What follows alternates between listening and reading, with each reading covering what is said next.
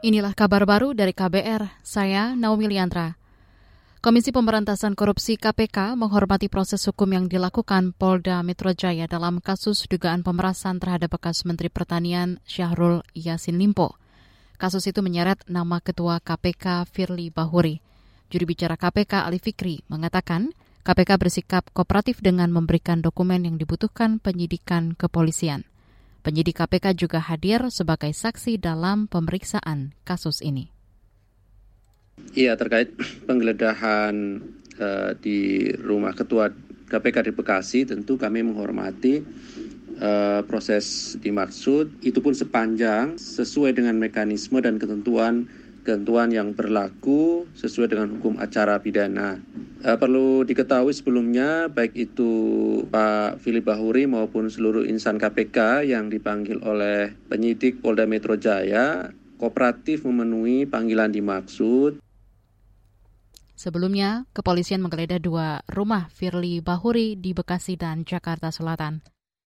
Juri bicara Polda Metro Jaya Truno Yudo Wisnu Andiko mengatakan penggeledahan untuk mencari barang bukti dugaan pemerasan terhadap Syahrul yang sudah menjadi pihak yang berperkara di KPK. Pada selasa lalu, Firly diperiksa tim gabungan penyidik Polri untuk mendalami dugaan pelanggaran pidana, termasuk foto pertemuan Firly dan Syahrul di lapangan badminton. Firly diperiksa dalam status sebagai saksi selama 10 jam.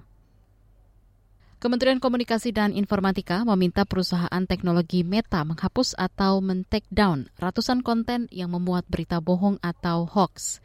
Menteri Komunikasi dan Informatika Budi Ari mengatakan penghapusan konten itu untuk memberantas informasi hoax yang kian marak menjelang pemilu 2024. Ia berkomitmen terus memperketat pengawasan hoax di media sosial.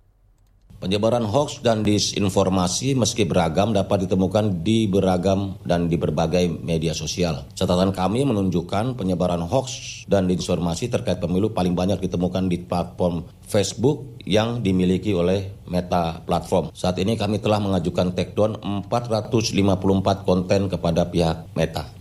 Menteri Komunikasi dan Informatika Budi Ari memastikan akan menindak tegas pihak-pihak yang sengaja menyebarkan ujaran kebencian selama pemilu. Kominfo juga akan membuat regulasi yang memungkinkan platform media sosial seperti Facebook, Twitter, hingga Instagram untuk menghapus atau take down peredaran konten-konten hoax secara cepat, kurang dari 1 kali 24 jam. Bergeser ke Jawa Barat, Komisi Pemilihan Umum KPU Kota Bandung terus menyosialisasikan pemilu 2024 kepada masyarakat melalui kira pemilu selama sepekan. Ketua KPU Kota Bandung Suharti mengatakan pembukaan kira pemilu 2024 diikuti 1.500 peserta dari berbagai otoritas penyelenggara dan peserta pemilu. Sampai hari ketujuh mungkin akan uh, sosialisasi di masing-masing dapil sehingga hanya badan ad hoc kita dan KPU saja yang akan melakukan edukasi di masyarakat.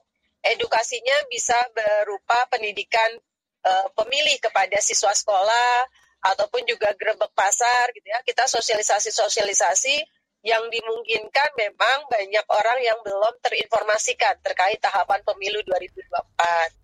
Komisi Pemilihan Umum KPU Kota Bandung, Soeharti menambahkan selain kira pemilu, sosialisasi juga melalui pemutaran film untuk menyasar pemilih muda dan pemula. Pada perayaan Hari Santri pekan lalu, KPU menayangkan film berjudul Kejarlah Janji yang diproduksi KPU RI. KPU juga mengedukasi pemilih dengan mendatangi sekolah maupun pesantren melalui program KPU Goes to School. Demikian kabar baru dari KBR, saya Naomi Liandra.